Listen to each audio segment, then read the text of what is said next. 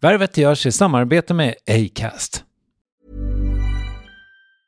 It's that time of the year. Your vacation is coming up. You can already hear the beach waves, feel the warm breeze, relax and think about work. You really, really want it all to work out while you're away. Monday.com gives you and the team that peace of mind. When all work is on one platform and everyone's in sync, things just flow wherever you are. Tap the banner to go to Monday.com. I'm Sandra, and I'm just the professional your small business was looking for. But you didn't hire me because you didn't use LinkedIn jobs. LinkedIn has professionals you can't find anywhere else, including those who aren't actively looking for a new job but might be open to the perfect role, like me. In a given month, over 70% of LinkedIn users don't visit other leading job sites. So if you're not looking on LinkedIn, you'll miss out on great candidates like Sandra. Start hiring professionals like a professional. Post your free job on linkedin.com/people slash people today. There's never been a faster or easier way to start your weight loss journey than with PlushCare. PlushCare accepts most insurance plans and gives you online access to board-certified physicians who can prescribe FDA-approved weight loss medications like Wigovi and Zepbound for those who qualify. Take charge of your health and speak with a board-certified physician about a weight loss plan that's right for you. Get started today at plushcare.com slash weight loss. That's plushcare.com slash weight loss. plushcare.com slash weight loss. Värvet presenteras i samarbete med Nasonex, utomhusmöjliggöraren, som de inte kallar sig av någon märklig anledning. Men det är i alla fall Sveriges mest köpta antiinflammatoriska nässpray mot allergisk snuva. Och nu kommer ett litet test, så fram med papper och penna du som lyssnar, nu kör vi. Fråga 1. Vill du vara ute mer i naturen? Fråga 2. Sitter du framför en skärm lite för mycket? Fråga 3. Är du allergisk? Om du har svarat ja på någon av frågorna så tycker jag att du ska bege dig till beanoutsider.se. Jag vill för övrigt poängtera att Nasonex nässpray är ett receptfritt läkemedel från 18 år för behandling av symptom vid säsongsbunden och perenn allergisk snuva. Rådfråga läkare om du är eller tror dig vara gravid eller ammar eller om du planerar att skaffa barn, har en obehandlad infektion i näsan, nyligen har genomgått en näsoperation eller har en skada i näsan. Får ingen effekt inom 14 dagar eller om du redan använder läkemedel med kortison ska du kontakta läkare. Använd ej mer än tre månader utan läkarkontakt. Stort tack Nasonex och beanoutsider.se. Tänk er att fotobomba en sån renässansmålning. Det kan ta tio år att måla en sån jävel. Var man tvungen att gå upp innan brevbäraren varje dag, cykla ner till ateljén och sen smyga in i bild. I motivet liksom och stå så jävla stilla. Och hoppas att han konstnären inte upptäcker den. Det här är ett av de första skämt han var nöjd med, men med tanke på hur roligt det är, varför ska Marcus Berggren sluta med stand-up? Klart är i alla fall att dagens huvudperson har haft otroligt många jobb, till exempel på P3. Han har givit ut musik, driver podd med Carl Stanley och nyligen romandebuterade han också med En bra plats i skallen. En uppväxtskildring som både är rolig och tar upp den ätstörning vi ska tala om strax. Han är gift med Karin och har ettåriga Sally som också gästar Värvet 549. Här är Marcus Berggren.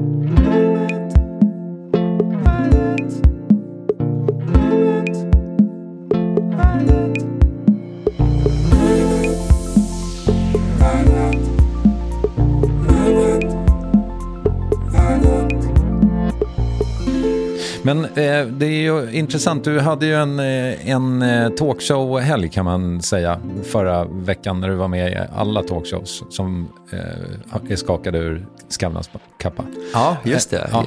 Eh, och det enda du fick prata om var ju ätstörning. Ja, det var eh, speciellt. För det är ju bara ett litet jävla kapitel i min bok som nästan inte hade behövt vara där. Jag var rätt sugen på att skita i det.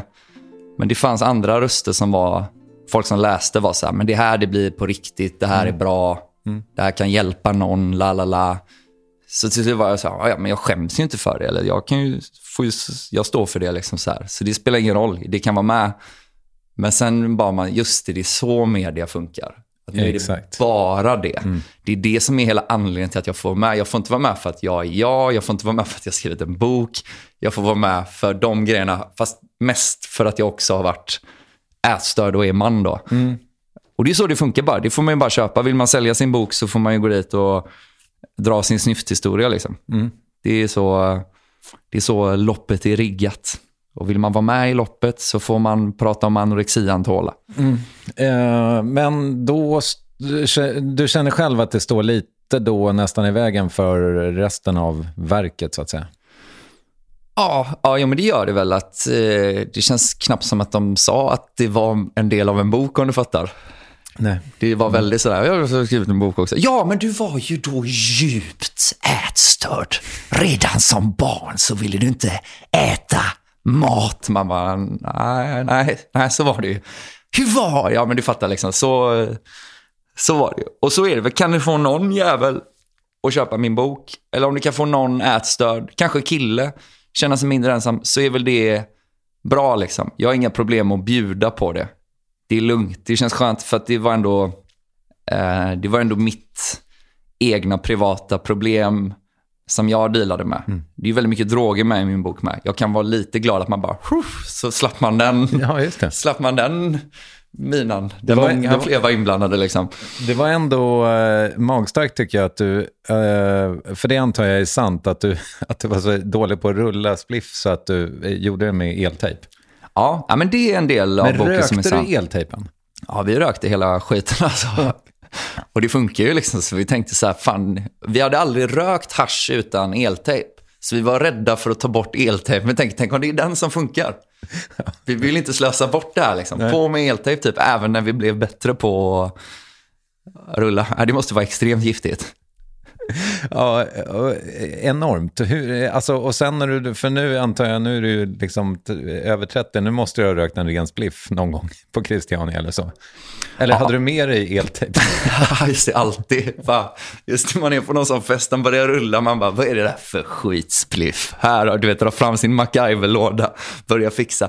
Jo, men det, det har väl rökt utan eltejp. Men jag menar så här, när vi var ännu yngre så re, rökte vi ju ren brandrök. Att vi tog A4-papper Ja. och i början hade man lite så oregano eller det skulle vara någon krydda i. Det fanns rykten om olika kryddor man kunde bli hög av hit och dit. Så rökte vi det. Efter ett tag så fattade vi typ att kryddan brann inte så bra. Muskot. Ja, men Klassiker. exakt. Man rev ner det liksom. Man, det var som att man bakade fan en calzone i liksom det här A4-pappret. Men så märkte man att det brann inte så bra. Så efter ett tag så rationaliserade vi bort all skit i mitten och rökte bara papper. Och man gjorde som små cigg och så typ hade man ett ciggpaket med papper. Vi kallade det för att röka en speta typ. Vi kanske var så här 13 och bara, ska du med ut på en speta? Så det stod och rökte. Så hade vi en kille i bandet som, han kanske var lite utanför. Han var inte inner circle, han var basist. Ni fattar liksom. Men han ville gärna vara med, men han hade liksom inte got to hang out of it. Så en gång när vi kom till fritidsgården när vi repade så var brandlarmet på. Så att det gick ett sånt sprinklersystem, det sprutade vatten. Och vi visste att basisten var där redan. Vi bara, shit, vad är, har det börjat brinna någonstans? Springer in i replokalen. Då står han liksom med en ihoprullad Aftonbladet. Du vet, men lågan är liksom två meter upp i taket.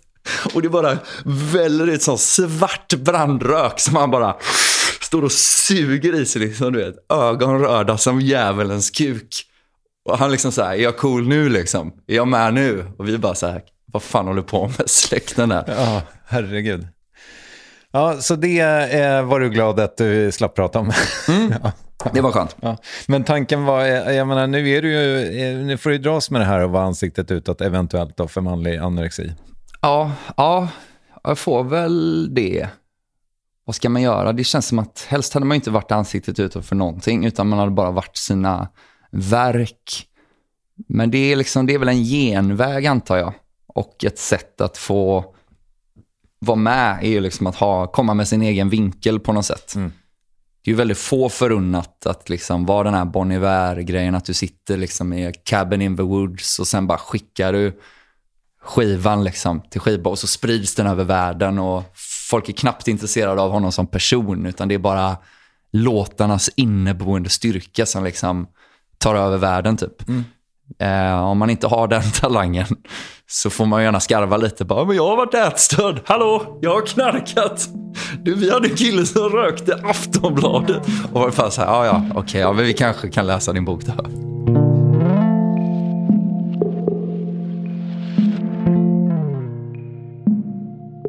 Eh, hur är det då?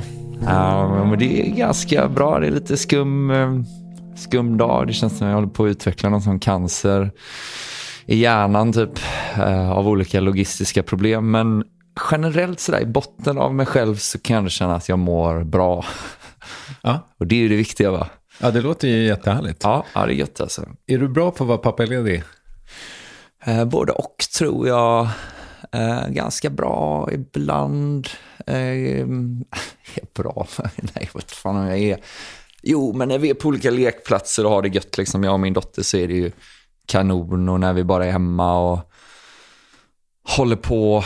Eh, men det är så skört logistiskt bygge, min och min frus liv på något sätt med alla jävla jobb och grejer. Så att man har liksom planerat det utifrån att det får liksom inte dyka upp det minsta grus på vägen för då liksom faller allt som ett jävla korthus typ. Så det är väl det det gör någon gång om dagen sådär. Och då känner man sig inte som den bästa pappan som har vandrat denna jord. N när du till exempel måste ta med dig eh, din dotter då på, eh, till värvet, som ju är liksom det, bland det finaste man kan göra. Det är sommarprat och sen är det att vara gäst i värvet. Och då väljer du att vara en timme sen för att du var tvungen att söva din dotter. Japp, japp, japp, japp. Uh, nej men så är det. Hon Ja. har varit med lite här, här och var Mm.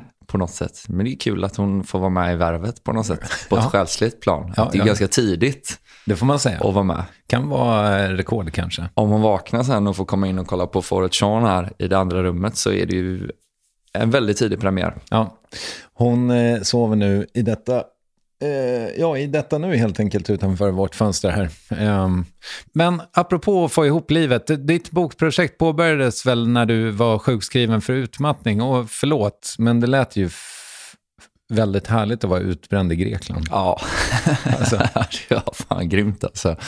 Eh, Bra tänkt. när det kommer till utbränningar tror jag det var en av de bättre. Just att jag hade jobbat så jävla mycket innan så jag hade ju eh, Eh, lite pengar som jag kunde lägga på att åka så långt bort jag kunde liksom. Eller man hade kunnat åka längre bort. Men vi var i något jävla berg i Grekland och jag mådde ju liksom ronk in i märgen verkligen. Men att man ändå kunde ta in att det var rätt soft att vara där med sin tjej och skriva lite bok.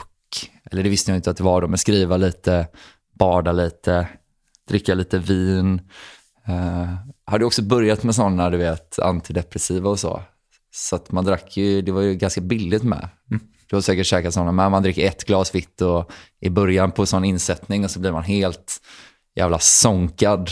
Jag minns inte det, men, eller vänta förresten, när jag började med antidepressiva då var jag nykter. Ah, just det. Så att, det där har jag aldrig upplevt, men det låter ju bra. Ja, nej, men det rimmar ganska dåligt med alkohol och antidepressiva. De säger att man ska ju inte dricka när man tar dem. Men jag var ju ändå i Grekland och skrev, så jag tänkte lite får jag dricka. Men det räckte verkligen med en mun så var kvällen klar liksom. Okej. Så skönt, inga bakfyllor, bara salta bad och pussas. Det var gött. Hur länge var ni där? Fan, nog där en dryg månad, kanske ännu, kanske sex veckor eller någonting. Det var som ett, det var ett sommarlov Mm. i Grekland. Man har inte haft så många sommarlov som vuxen. Utan man har ju sitt sista sommarlov någon gång. Fast man vet ju inte det. Jag har inget minne av att någon sa till en det. Bara, nu är ditt sista sommarlov. Utan det var bara ett år att ens pappa bara, ja, och så ska du börja jobba på Brädgården på måndag. Man bara, va? Men det är ju sommar pappa. Ja, och nu är du 15 eller 16 eller vad man var. Så fick man börja jobba och sen har man bara jobbat varje sommar. Så det var skönt att få göra en sån barnslig, barnslig sommar igen. Jag, jag vill inte stry, strå... Fan vad det var svårt för mig att prata idag. Jag vill inte strö ytterligare sår... Nej, Så är saltet. jag vill inte strå... Salta sockret. Jag vill inte strö mer- mer salt i eh, eventuella sår, men jag kan ju ha sådana där sommarlov. Ja, du har det. Ja, men jag, det, det är bara att se till att göra jättemånga intervjuer i maj. Ja, just det, just det. Men blir du inte svindeprimerad sen någon gång i mitten och vill undra vem du är och vad du har för människovärde? Och Jo, jo absolut. Det är Ja. ju nackdelen. det är ju den här svåra balansen mellan att man vill vara ledig men man klarar inte av att vara ledig. Ja, fast jag är nog ganska bra på det. Alltså, och det har ju att göra med att jag vet vad som kommer sen. Mm, det är linat sen, du vet så här, första september, Ja, då- Rise and Grind, Patrik Arve kommer hit, 06.15, Ja. igång. Ja. Ja, jag fattar. Eh, ja, exakt. Men det, och då blir det ju lättare. Ja, nej men det... Nej, jag vet inte fan. Jag skulle väl... Jag har en bild av mig själv att jag är en sån person som bara hade kunnat försvinna.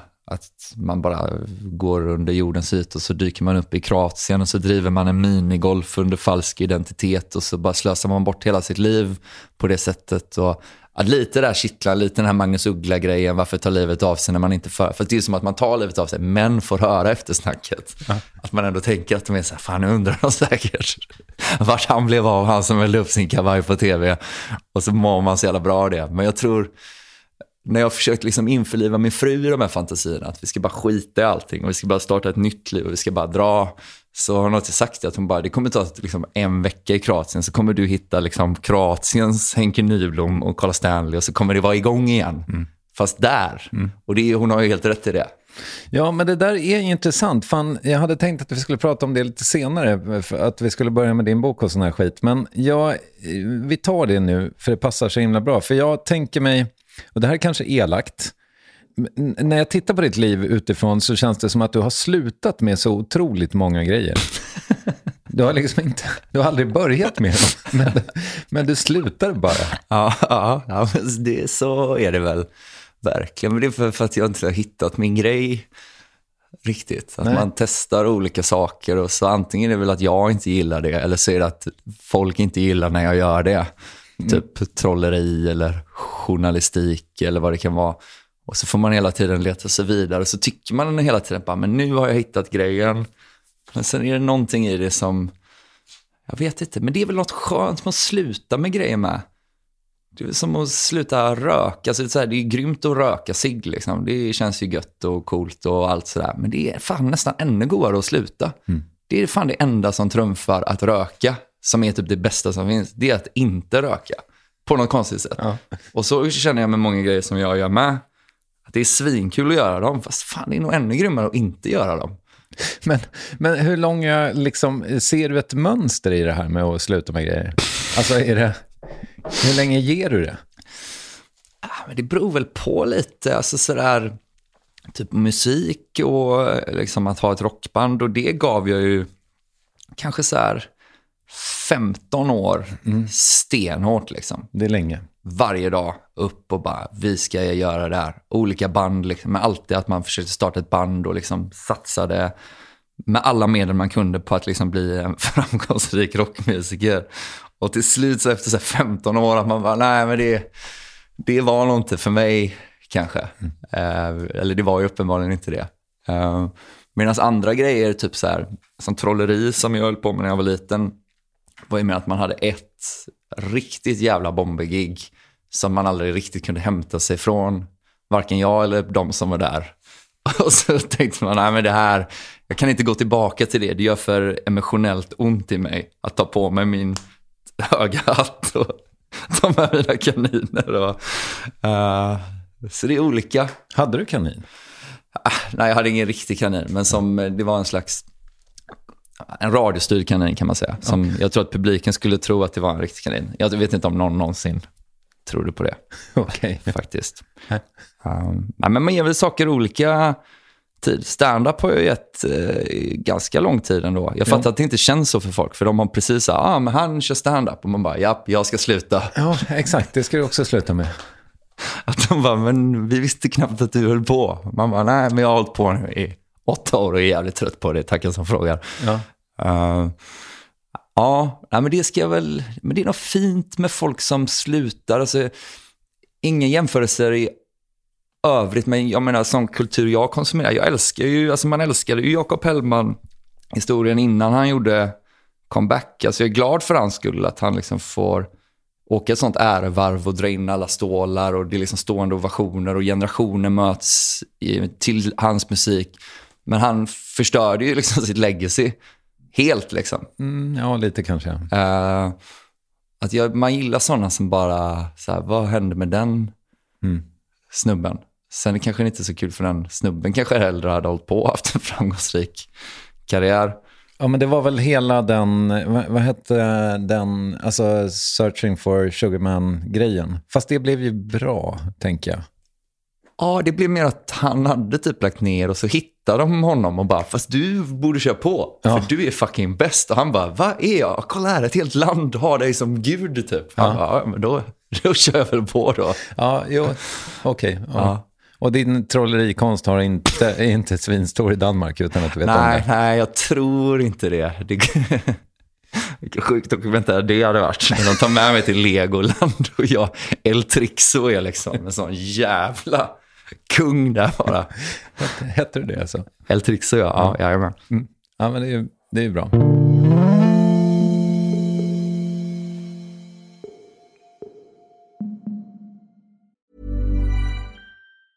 Hey, it's Ryan Reynolds, and I'm here with Keith, co star of my upcoming film, If, only in theaters, May 17th. Do you want to tell people the big news?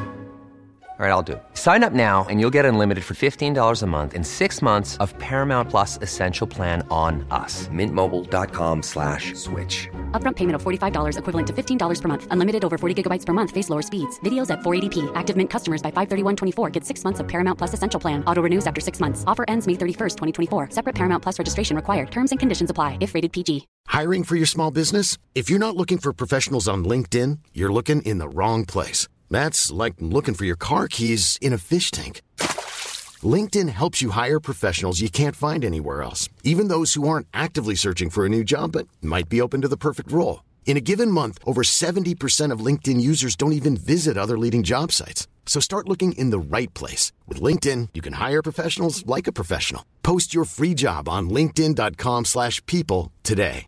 Quality sleep is essential. That's why the Sleep Number Smart Bed is designed for your ever evolving sleep needs. Need a bed that's firmer or softer on either side? Helps you sleep at a comfortable temperature? Sleep Number Smart Beds let you individualize your comfort so you sleep better together. JD Power ranks Sleep Number number 1 in customer satisfaction with mattresses purchased in-store. And now, save 50% on the Sleep Number limited edition Smart Bed for a limited time. For JD Power 2023 award information, visit jdpower.com/awards. Only at a Sleep Number store or sleepnumber.com. Yes, ny sponsor. Värvet presenteras i samarbete med Svea Bank. Och jag menar inte att ta ner stämningen, men dessvärre är ju lågkonjunkturen här, vilket innebär att de flesta branscher har det tufft och också väldigt många privatpersoner. Jag vet själv vad det är att ha en trasslig privatekonomi. Det var struligt i många år för mig och låg ofta post i hallen med trista logotyper i ena hörnet och jag hade också i flera års tid ett helt gäng betalningsanmärkningar. Och tyvärr är det nog många som har det svårt att få ihop till räkningarna just nu, som har hamnat i ekonomiskt trubbel. Och det är här Svea Bank kan kliva in med något som kallas skuldfinansiering. Där löser de skulder hos inkasso och till Kronofogden och till och med om Kronofogden vill sälja ditt boende har Svea Bank möjlighet att hjälpa till. I den här tjänsten får du en personlig handläggare som gör en grundlig genomgång av din ekonomiska situation. De tar kontakt med dina kreditgivare och när ett lån beviljats löser de dina skulder åt dig och samla dem i ett enda lån med en avbetalningsplan som din ekonomi klarar av. För om du har hamnat i klister, du är inte ensam och kanske kan det här hjälpa dig. På svea.com skuldfinans kan du läsa mer. Tack Sveabank. Jag ska snart stänga det här liksom rastlösa spåret som jag har försökt trycka in dig på. Men, men eh, om vi nu konstaterar att du är lite av en slutare. Mm. Jag har inte sagt det ordet på svenska tror jag, för, förutom med kameror. Men, Ja, du tänker quitter. Ja, exakt.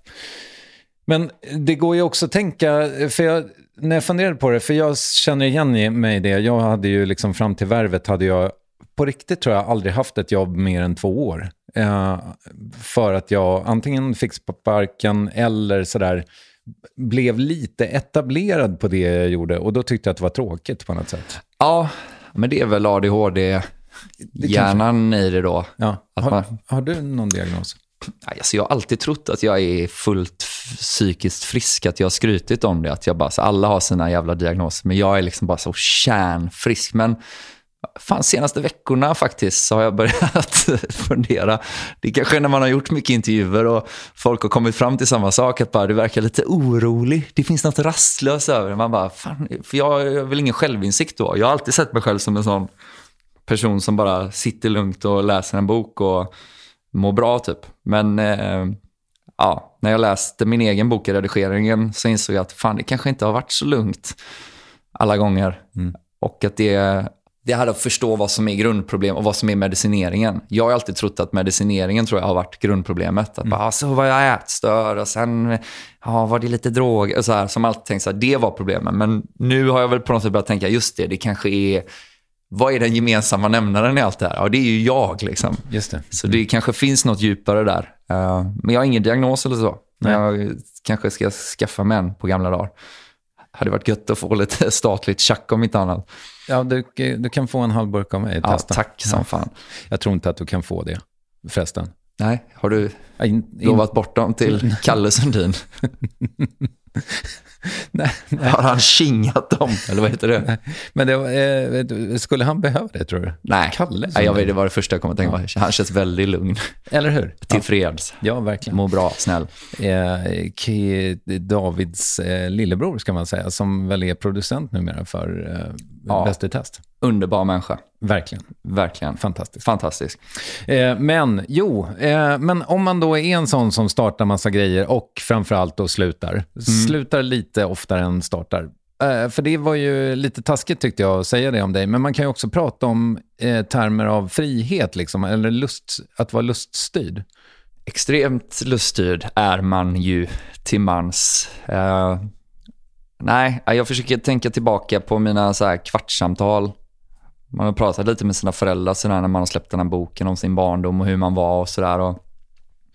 Det, det som de alltid återkom, återkom det var ju att om jag inte hade lust att göra någonting, att jag verkligen inte gjorde det. På ett sånt jävla rövigt sätt. Att de bara, idag ska vi räkna matte typ. Jag bara, men jag vill inte det. Och de flesta kan ju ändå säga man up, eller om man ska säga, bara, men nu får vi köra lite matte. Men att jag aldrig gjorde det. Att jag gick hela grundskolan egentligen utan att räkna ett enda tal matte då till exempel. Vilket har lett till liksom enorma problem i vuxen ålder att lägga ihop två och två, så att säga. Att jag inte liksom förstår att jag har sådana jävla kunskapsluckor i mig själv. Eh, Men kanske då blivit bättre på de grejerna jag vill vara bra på, för att jag bara har gjort dem. Jag vet inte fan. Men, men tänker du liksom, om du ser tillbaka, för det, det är så roligt att, eh, eller så roligt är det väl inte, men du är ju betydligt yngre än jag och sen så eh, sitter du hos Carina Bergfeldt och säger så här, ja, nu när jag är liksom 34 kan jag ju se tillbaka på mitt liv. Och. Ja, det är lite tidigt, ja. Jag, jag tycker också det.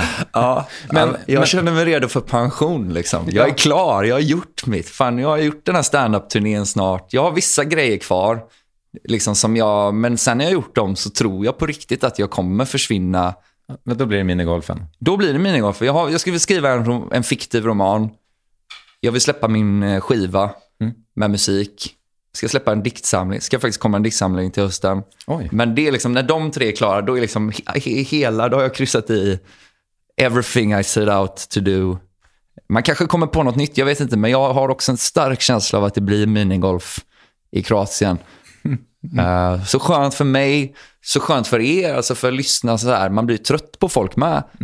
Jag tror att jag hade hatat mig själv om jag hade varit en mediakonsument just nu. Att man är så, åh, där är den jäveln. Var, varenda kanal står han och visar kuken liksom. Alltså det är ju rätt, det är rätt tröttsamt liksom. Ja, Jag, jag tror inte folk är trötta på dig. Alltså, eh, för att travestera, eller citera eh, Thomas Andersson, vi, om du är trött på mig så är det ingenting mot hur trött jag är på mig. Nej, Eh, alltså, man är ju ja. tröttast på sig själv. Ja, Så känner man ju när man har dratt skämt som inte har landat väl och folk, liksom, det har blivit någon skit och folk har varit så här, ah, nej, vi, hur kan man säga så här, vi hatar dig. Och man är så här, tro mig, jag hatar mig. Du, Ställ dig i kön, unga damen, eller vem det nu är, gamla mannen. Kan, kan vara gamla män med. Ofta gamla män som heter Göran eller unga damer är det som, som hatar dig. som hatar mig. Ja, Okej. Ja, jobbigt, men vi ska prata om dina fans också. Men jo, men om du då ser tillbaka på ditt otroligt långa liv, eh, känner du att du har stått vid rodret? Både och liksom. Eh, jag har väl tagit tillfälligheten när de har getts. Så på det sättet har man väl inte stått vid rodret utan man har mer agerat på instinkt när något har dykt upp. Så har jag varit väldigt bra på att springa fort och långt. Eh, sådär. Nej, jag, nej, fan jag har nog inte stått så jävla mycket vid rodret. Jag kände när jag skrev boken, då kände jag lite att jag stod vid rodret. Mm. Så här, nu, är det jag som, nu är det jag som har pennan här. Mm. Håll käften. Så här, nu ska jag berätta. Jag visste vad jag ville göra, hur det skulle vara, hur jag gjorde det och sen kände jag att det blev lite så. Det var, det var en skön känsla av att eh, vara härskare över sitt eget liv. Men i övrigt så känns det mer som att man har legat under båten. Liksom. Att man har varit kölhalad på en sån motorbåt som kör. Och att man ligger där och bara försöker skrika något roligt typ och hoppas att någon ska höra. Att man bara “Way Out West suger” och någon bara “Ja, men det är ganska roligt”. Okej. Okay. Men Carl Stanley eh, lyssnar inte, han bara kör? Ja, han bara kör. Ja. Jävlar, ja, jävlar vad han... Han har lugnat sig med, men fan vad han... Det var nog därför jag drogs till honom, att jag hittade liksom den enda personen som jag har träffat som jag kände hade mer fart. Mm. Att man blir så här, wow. Han var ju bara liksom ett barn nästan när jag träffade honom. Han berättade för mig exakt vad han skulle göra och hur han skulle göra det. Och sen stod jag bredvid och bara såg honom göra det. Mm. Att han bara, jag ska vara med i parlamentet bara. Veckan efter satte man på tv, så satt han där. Att man bara, han är en trollkarl, ja. vilket han var också innan. Jo. Det var roligt, så han skällde ut mig eh, när han var 19. Eh, ett av mina sista stand-up-gig. Mm. Eller kanske faktiskt det sista tror jag. Okej, han fick det att sluta med stand-up. Ja. Shit, ska han få någon slags medalj av det... Stockholms stad nu? Är det, var, var jag så dålig? Nej, jag skojar bara. Nej, okej, okay, men han fick det att sluta alltså? Ja, nej, men han skällde ut mig, eller skällde ut mig. In, jo, men det var ändå, du vet, den här Hornstullskällaren. Ja, Cantina Real, Anders och Nisses exakt, klubb. Exakt. Ja, fan vad grymt det var där. Ja, så litet och härligt liksom. Jag såg eh, Henrik Nyblom äta en burk sill där.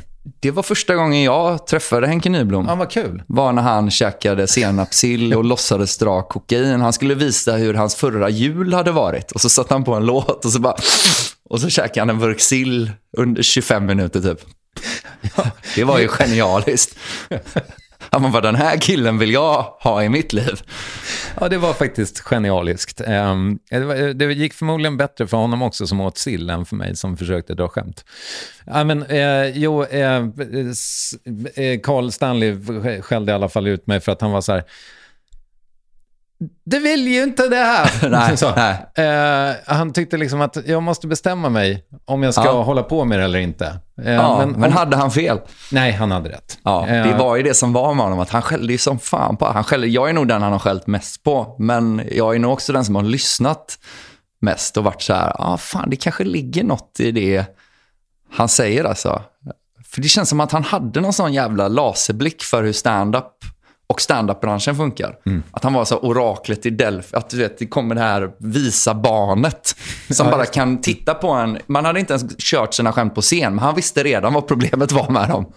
och sen bara gjorde man som han sa. För jag hade liksom ingen så här riktig talang för standup. Jag var rätt röten rätt länge typ. Mm. Faktiskt till jag träffade Karl. Och han var så här, ja, problemet är så här, du kan inte säga så i början, det säger du på slutet, och ta av dig den jävla hatten. Och redan där kände man, fan nu börjar, det, nu börjar de skratta. Okej. Okay. Fan, kanske ska jag lyssna mer på den här killen alltså. Men vad, vad var det som tog dig upp där för, eh, från första början då? Eh, ja, men det var olika tillfälligheter. Typ, eh, det var någon kille, jag läste, pluggade till journalist, så var det en kille, shoutout till Magnus Jansson, en kille som gick i min klass, som bara sa det till mig någon gång. Han bara, du borde testa stand-up. Och då visste jag typ knappt vad stand-up var. Att det känns lite så här, nej varför det? det känns, man tänkte på så här, Janne Bylund och Måns Möller och tänkte så här, vad har det med mig och mitt coola liv ja. att göra? Mm. Det kändes lite fjompigt liksom, särskilt om man kommer från en sån indiebandskontext. Uh, men sen det, den stora game var ju ändå att Louis CK slog igenom internationellt. Och man såg hans serie Louis och den här specialen Live at Beacon Theatre och man kände så här, fan jag vet inte vad han gör liksom, men det där är fan the shit. Mm. Det är liksom så jävla real, så jävla roligt och liksom inte töntigt. Det finns inget fjompigt med det. Och då kände man så här, men då kanske man kan testa ändå. Mm. Om det är så här fräckt liksom. Uh, så då, det fick mig att gå till sådana open mics i Göteborg. Även om det var fruktansvärt. Men då var det tur att den Louis-serien fanns. För där kunde man ändå finna tröst att man fattar just det, det suger att vara komiker. Alla hatar en, folk häcklar en, man bombar. Det är så det ska vara. Fast jag är inte i New York och är 49 och frånskild, utan jag är liksom 24 och på Gamleport i Göteborg. Men jag försökte ändå connect the dots på något sätt. Mm. Att eh, på samma sätt som det finns en rockmyt om hur det ska vara, finns det en komikermyt. Hur hade du med scenskräcken? Nej, men ingen scenskräck. Tvärtom, skräck att inte stå på scen på något sätt. För det hade du lärt dig av att spela? Ja, musik. spela musik liksom. Och det kändes ju nästan värre. Eller du vet, alltså när du kör stand-up är det ju ändå så här. Är, på något sätt är det ett ganska trevligt samma. Folk dricker öl och nu ska jag dra lite roliga historier. Alltså försök att vara 14 år eh, och det är liksom så här, eh, jag vet inte, öppna förskolans dag. Och du vet rockband som har skrivit egna låtar som ska spela i tamburer. Alltså det modet, det tycker jag, det kändes mycket värre och var mycket modigare då. Än att liksom vara så här, gå upp och dra några tråkiga, roliga historier. Det är ju just, det är ju något pinsammare att fronta med sina låtar. Det är ju mer ens själ. Okej. Det är ju vem man är liksom. Det här är det jag vill berätta. Stand-up är ju bara smoke and mirrors. Det är ju bara så här... Eh, man ska försöka reflektera vad de tror att jag tror. Alltså så här... Det är, det är mer trolleri. Så att, eh, för att eh, en sak som jag är lite eh, avundsjuk på, och nu gör jag inte stand-up längre så att det är dumt att jag sitter och är avundsjuk på det, men när jag började med stand-up så tänkte jag så här, ja men jag ska göra surrealistisk humor. Mm. Och sen så har jag insett att det är ju exakt det du gör tycker jag ofta. Ja, ja, men det gör jag nog. Men det är ju inte av något val, utan det är att jag kan ju inte göra igenkänning. För det är ingen som känner igen sig, har jag märkt. Jag hade gärna haft sådana skämt, men ni vet hur det är när la la la. Och sen försöker jag försöker berätta någonting om mitt liv och så tänker jag att folk ska känna igen sig. Men så märker jag att de gör ju fan inte det. Jag har inte den här svenne-whisperer-grejen i mig. Jag, jag är inte mannen som kan tala med folket liksom. Utan jag kan bara hitta på något galet och så kan folket känna så här, fan, haha, inte det där lite galet? Ja, nu, nu inser jag så här vad, vad jag, för att eh, jag liksom kollade allt jag hittade på YouTube och sen så hittade jag något klipp som handlade om att fotobomba. Att, du så här, ja, men att det var mycket svårare på oljemålningarnas tid. Det är ju en Just det. väldigt rolig idé tycker jag. Ja, ja fan. Och den det- är fett surrealistisk. Ja, den hade jag fan glömt alltså. Just det. Ja, det var fan det första skämtet jag hade som jag ändå var lite nöjd över. Att jag bara, men här, för det finns någonting i det här liksom. Ja. Eh, Men, men eh, jag menar, nu är du ju på turné. Är, den, är, den liksom, är materialet låst eller varierar det? Eh, ja, men det är väl ganska varierande ändå får man säga. Att annars hade jag nog inte klarat av att göra det. Alltså jag tycker det är fett med sådana David Batra-figurer som liksom skriver sin turné i sten och så är den liksom rock solid och så åker de och bara sätter den kväll efter kväll. Men det funkar liksom inte för mig. Så att jag började, den började ju i mars typ och då var den en grej. Och nu har jag snart hållit på fan ett år. Nu är det liksom att det är en helt annan. Och jag tror hade man hållit på ett år till så hade det varit en helt... Så det är något gött med det liksom. Att man försöker hålla det eh, fresh. Framförallt har den blivit en föreställning. Från början var den liksom bara så här eh, 37 skämt illa sammanfogade. På mitt, att det var en sån Frankensteins kukskämt liksom. Men nu börjar det bli fan en riktig show. Och du vet, jag spelar lite piano och det är någon låt och jag har någon, någon från publiken brukar vara med på... Alltså så här, man måste liksom chocka sig själv. Och det är ju för att liksom den initiala kicken har ju försvunnit. Eh, från början med stand-up är ju det sånt jävla huvudheroin. Att man bara... Och sen dör ju det liksom att pressen blir större än kicken på något sätt. Men ett sätt att jaga kicken då, det låter ju ohälsosamt, men det är ju sånt, det är ju den branschen man är i, är ju att liksom ställa till det för sig själv på något sätt. Att försöka lägga in någonting eller vända på, göra någonting som gör att så här, hur fan ska det gå? För det är så man måste känna den här känslan av att falla fritt för att, man, för att det ska vara värt det på något sätt. Men det är ju bara för min egen skull. Publiken hade ju älskat om det var en David Batra-show. Den var så 90 minuter bara skratt rakt igenom. Här är den liksom. Men, men varför ska du sluta med stand-up då?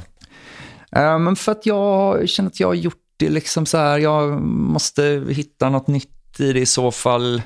Jag kommer inte på några nya skämt riktigt sådär. Glöden har falnat. Det blir ju så här, man känner att man, som du var inne på, när man har varit på ett jobb i två år, man börjar få någon slags position. Folk är så här, du kan det här. Och man är så här, ja, jo, det kan jag väl.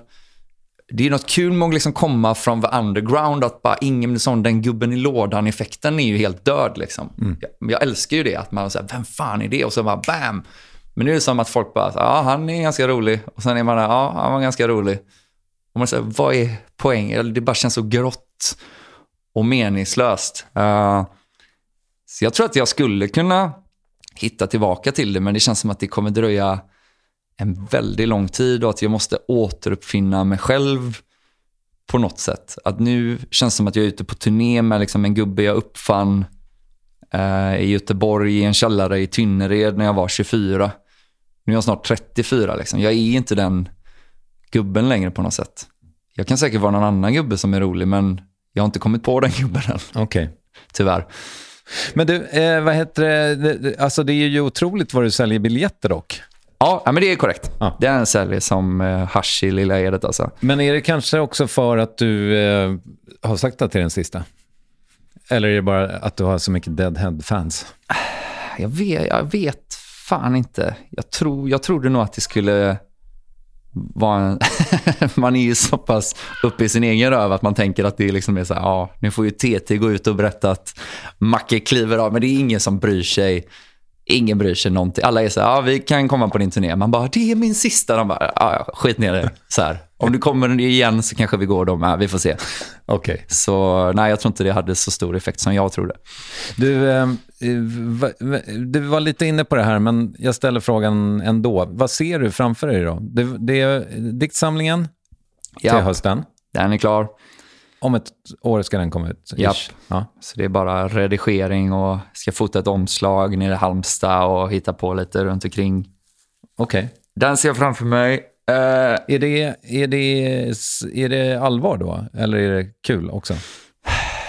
nej, jag tror inte de är kul alls faktiskt. Okej. jag, vet, jag har väldigt svårt att avgöra vad som är kul och inte kul. Jag tyckte inte min roman var så kul heller egentligen. På något sätt. Eller att när jag lär, ja, det är svårt att veta. Jag kan känna, jag vet fan inte. Jag, jag vet ju vad jag tycker är kul, men jag har väldigt svårt att tolka vad andra tycker är kul. Det tycker jag med min stand-up med. Att jag har haft vissa idéer, jag bara, det här är liksom sprängst och det är bara helt dött. Och sen har- har jag någon bisats jag säger när jag typ går från pianot till, som bara river stället. Och jag vet fan inte varför. Nej, okej. Så jag kan ju, det är ju väldigt oprofessionellt. Du får fråga Carl Stanley. Ja, jag ska fan fråga honom sen. Uh, nej, men jag ser framför mig att skriva en bok till. Jag ser framför mig att flytta hem min lilla familj till Göteborg. Jaha. Uh, jag ser framför mig När? att... Ja, så fort, så fort det bara Så går. fort du får för Karin. så fort jag får för Karin. Så, nej, men vi har väl en gemensam plan där. Vi kommer bo här några år till. Uh, hon har precis bytt jobb och så. Sen ska vi börja röra oss hemåt. Okej. Tänka på uh, refrängen. Uh, skulle vilja ha ett hus på uh, Orust, är väl planen. Mhm. Så bor där. Jag har ju ett litet skivbolag med en kompis som bor i Kode. Eh, Så vi har en musikstudio där. Försöker göra lite mer goa låtar. eh, Släppa min skiva som jag hållit på med i flera år. Lite sådana projekt som liksom, ja, de är asviktiga och asroliga för mig. Kanske inte så intressanta för någon annan, men det är de jag vill göra. Vad ska jag göra liksom? Jo, men din stora hit har ju fan 700 000 streams. Det är ju något. Ja, det har ju... Eller? Ja, ja, verkligen. Ja, det är fan mäktigt att ha en hit ändå. Ja. Du, eh, men tror du att du kommer liksom sakta ner? Mm, alltså jag hoppas det. Det är min ambition. Men sen litar jag inte på mig själv riktigt. Därför tyckte jag det var lite skönt att vara utbränd med. Att man bara, jag vill, men jag kan inte. Nej. Jag är bak, jag måste faktiskt vila lite nu. För doktorn har sagt det. Du kanske ska ta en vända till då? Ja, det kanske blir en, kanske blir mambo number two. Nej, det känns fan inte så, faktiskt. Du, eh, nu kallar Sally. Ja, det gör de verkligen. Vi eh, kallar det en dag. Ja, sjukt alltså. Grattis Sally! Första att du och farsan var med i Värvet samtidigt. Woo, woo. Det är ändå mäktigt. Tusen tack, hej då! En bra plats i skallen, så heter alltså Marcus Berggrens roman som inte bara handlar om anorexi utan även om att röka eltejp. Producent är Ninni Westin, jag heter Kristoffer Triumf och Värvet ligger på Acast. Här är Hökens gata Hustler med Marcus Berggren. Vi hörs om max en vecka eller när du vill. Hej!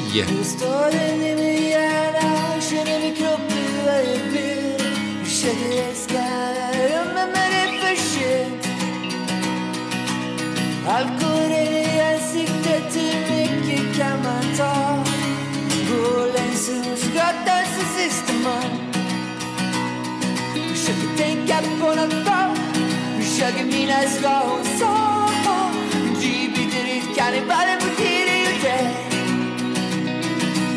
Du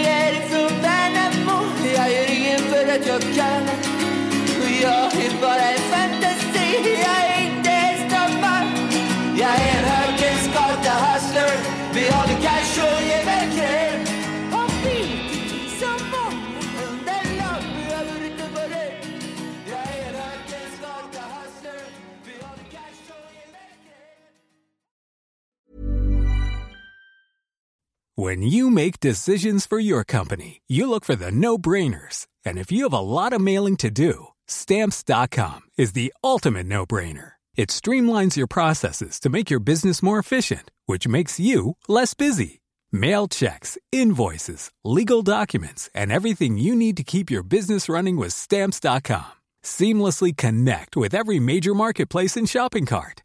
Schedule package pickups and see your cheapest and fastest shipping options from different carriers with rates up to 89% off USPS and UPS rates. And with the stamps.com mobile app, you can take care of mailing and shipping wherever you are. Make the same no-brainer decision as over 1 million other businesses with stamps.com. Sign up with code program for a 4-week trial plus free postage and a free digital scale. No long-term commitments or contracts. That's stamps.com. Code program.